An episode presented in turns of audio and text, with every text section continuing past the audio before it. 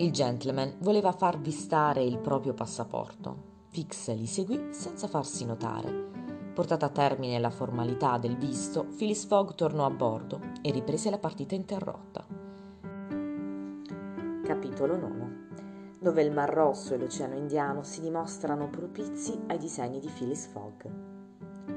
La distanza tra Suez e Aden è esattamente di 1310 miglia e il capitolato d'oneri della compagnia concede ai suoi piroscafi un lasso di tempo di 138 ore per percorrerle. Il Mongolia, le cui caldaie erano attivamente alimentate, viaggiava in anticipo sull'orario. La maggioranza dei passeggeri imbarcati a Brindisi aveva come destinazione l'India. Alcuni si recavano a Bombay, altri a Calcutta, ma via Bombay, dal momento che da quando la ferrovia attraversa l'intera penisola indiana non è più necessario doppiare la punta di Ceylon. Erano numerosi i funzionari civili e gli ufficiali di ogni grado tra i passeggeri del Mongolia.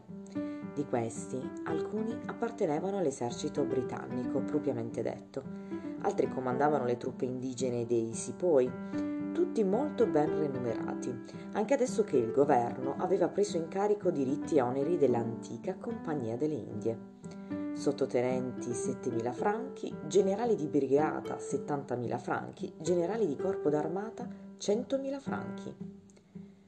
Si viveva dunque bene a bordo del Mongolia, in quella società di funzionari ai quali si mescolavano alcuni giovani inglesi che con milioni in tasca andavano a fondare agenzie di commercio in luoghi lontani. Il purser, commissario di bordo e uomo di fiducia della compagnia, pari grado del capitano, faceva le cose sontuosamente. Durante la prima colazione del mattino, al pranzo delle due, alla cena delle cinque e mezzo, nel dopocena delle otto. La tavola affondava, piegata com'era dal peso dei piatti di carne fresca e da quelli di portata forniti dalla macelleria e dalla dispensa del piroscafo. Le signore a bordo, ce n'erano alcune, cambiavano abito due o tre volte al giorno. Si suonava musica, si danzava perfino, quando il mare lo consentiva. Ma il Mar Rosso è molto capriccioso e troppo di frequente mosso, come accade nei golfi stretti e lunghi. Quando il vento soffiava sia dalla costa d'Asia sia da quella africana, il Mongolia, lungo, fuso, a elica, preso di traverso, rollava in modo orrendo. Le signore allora fuggivano. I pianoforti tacevano, canti e danze cessavano d'improvviso. Eppure, nonostante le raffiche, nonostante l'ondeggiare, il piroscafo, sospinto dalla potente motrice, correva senza ritardo verso lo stretto di Bab el Mandeb. Che cosa faceva Phyllis Fogg nel frattempo? Si sarebbe potuto credere che, inquieto e ansioso, si preoccupasse del mutare del vento, d'ostacolo alla marcia del piroscafo, del disordinato moto ondoso che rischiava di causare un guasto alle macchine, o ancora delle possibili avarie che, obbligando il Mongolia a fare scalo in qualche porto, avrebbero compromesso il suo viaggio. Niente affatto o quantomeno, se quel gentleman pensava a simili eventualità, non lo lasciava trasparire. Continuava a essere l'uomo impassibile, imperturbabile socio del Reform Club, che nessun incidente o accidente poteva sorprendere. Non dimostrava emozioni più di quante ne dimostrassero i cronometri di bordo. Lo si vedeva di rado sul ponte, non importava granché di osservare quel mar rosso, così fecondo di ricordi, teatro delle prime scene della storia umana. Non saliva a riconoscere le curiose città disseminate su quelle rive, città le cui pittoresche silhouette si stagliavano di tanto in tanto all'orizzonte. Non pensava nemmeno ai pericoli di quel golfo arabico, di cui gli storici antichi, Strabone, Arianno, Artemidoro ed Risi hanno sempre parlato con timore e nel quale i navigatori non si arrischiavano mai senza aver consacrato il viaggio con sacrifici propiziatori. Che cosa faceva dunque questo originale, rinchiuso nelle viscere del Mongolia? Per prima cosa faceva i suoi quattro pasti al giorno, senza che né il rullio né il beccheggio potessero interferire nel funzionamento di quella macchina così meravigliosamente organizzata. Poi giocava a whist. Sì, aveva incontrato dei compagni di gioco, accaniti quanto lui un esattore delle tasse che si recava al suo ufficio di Goa, un ministro di culto, il reverendo Decimus Smith, di ritorno a Bombay, e un brigadiere generale dell'esercito inglese che raggiungeva il suo corpo a Benares. Questi tre passeggeri avevano per il whist la medesima passione di Mr. Fogg e giocavano con lui in silenzio per ore. Quanto a Passepartout, il mal di mare non aveva su di lui alcuna presa. Occupava una cabina di prua e anche lui mangiava coscienziosamente. È necessario aggiungere che il viaggio, fatto in simili condizioni, non gli dispiaceva affatto, anzi aveva cominciato a farselo piacere. Ben nutrito, ben alloggiato, vedeva paesi nuovi ed era d'altronde convinto che tutta quella fantasia avrebbe avuto termine a Bombay. Il giorno successivo alla partenza da Suez, il 10 ottobre, incontrò sul ponte, non senza un certo piacere, il personaggio gentile al quale si era rivolto all'arrivo in Egitto. Non credo di essere in errore, disse avvicinandolo con un amabile sorriso. Siete proprio voi il signore che con tanta cortesia mi ha fatto da guida a Suez? Infatti, rispose il detective, vi riconosco, voi siete il domestico di quell'inglese originale. Proprio così, uh, Mr. Fix. Mr. Fix, rispose Passepartout, molto lieto di ritrovarvi a bordo. E voi dove andate? Vado come voi a Bombay. Fantastico. Avete fatto altre volte questo viaggio? Diverse volte, rispose Fix. Sono un agente della compagnia peninsulare. Allora conoscete l'India? Ma certo, rispose Fix, che non voleva sbilanciarsi troppo. Ed è un luogo strano questa India? Molto strano. Moschee, minareti, templi, fakiri, pagode, tigri, serpenti, baidare. Mi auguro che avrete il tempo di visitare il paese.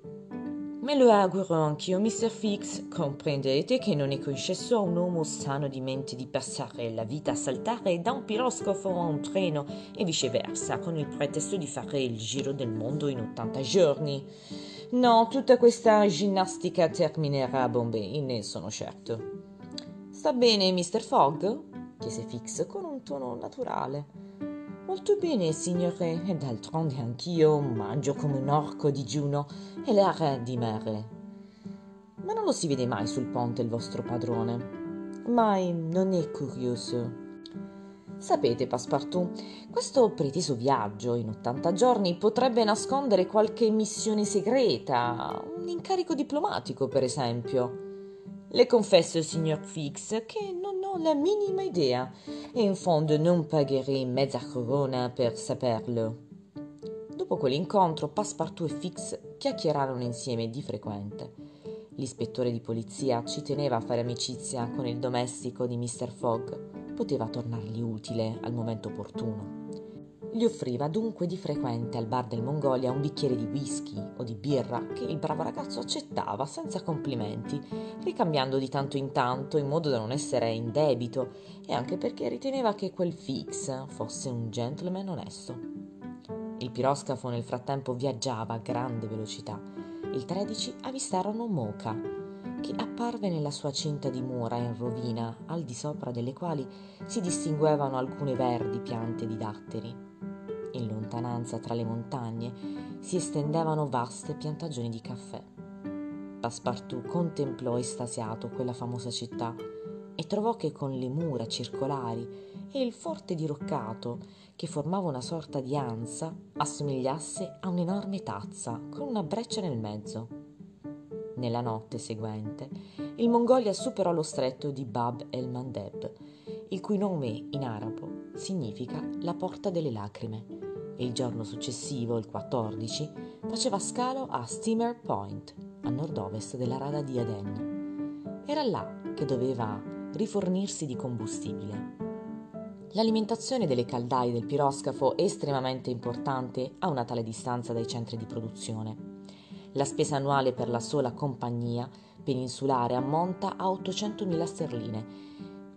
È stato in effetti necessario realizzare depositi in numerosi porti e in quei mari lontani il carbone costa 80 franchi la tonnellata. Il Mongolia doveva ancora percorrere 1650 miglia prima di raggiungere Bombay e avrebbe dovuto fermarsi quattro ore a Steamer Point per riempire i depositi. Ma questo ritardo non poteva nuocere in alcun modo al programma di Phyllis Fogg. Era previsto. D'altronde il Mongolia, invece di arrivare ad Aden la mattina del 15 ottobre, vi era entrato il 14 sera. Era un guadagno di 15 ore. Mr. Fogg e il suo domestico scesero a terra. Passepartout invece girovagò come era sua abitudine tra la popolazione di somali, baniani, parsi, ebrei, arabi europei che costituiscono i 25.000 abitanti di Aden ammirò le fortificazioni che fanno di questa città la Gibilterra del Mar Rosso e le magnifiche cisterne alle quali lavorano ancora gli ingegneri inglesi duemila anni dopo gli ingegneri di Re Salomone. Molto curioso, molto curioso, diceva Passepartout tra sé e sé, rientrando a bordo. In effetti è necessario viaggiare se si vuole vedere qualcosa di nuovo. Alle sei di sera il Mongolia batteva con l'elica le acque della rada di Aden e cominciava a correre sulle acque dell'Oceano Indiano. Aveva 178 ore per compiere la traversata tra Aden e Bombay. Del resto quel mare gli fu favorevole. Il vento soffiava in direzione nord-ovest, le vele andarono in soccorso al vapore. La nave, meglio appoggiata, rullò di meno. Le viaggiatrici riapparvero sul ponte con nuovi abiti, e canti e danze ricominciarono. Il viaggio proseguiva dunque nelle migliori condizioni. Passepartout era felicissimo dell'amabile compagno che il caso gli aveva procurato nella persona di Fix. Domenica 20 ottobre, verso mezzogiorno, fu avvistata la costa indiana. Due ore più tardi il pilota saliva a bordo del Mongolia. Contro il cielo, all'orizzonte, si stagliava armoniosamente un fondale di colline ben presto si distinsero i filari di palme che ricoprono la città. Il piroscafo penetrò nella rada formata dalle isole Salsette, Colaba, Elefanta e Butcher. Alle quattro e mezzo accostava alla banchina di Bombay. Phyllis Fogg portava in quel momento a termine la 36esima partita della giornata e lui e il suo compagno, avendo fatto le 13 prese con audaci manovre, terminarono quella bella traversata con un incredibile slam. Il Mongolia arrivò a Bombay il 20 ottobre invece che il 22. Phyllis Fogg aveva dunque guadagnato dalla sua partenza da Londra due giorni, che iscrisse metodicamente sul suo itinerario di viaggio della colonna dei guadagni.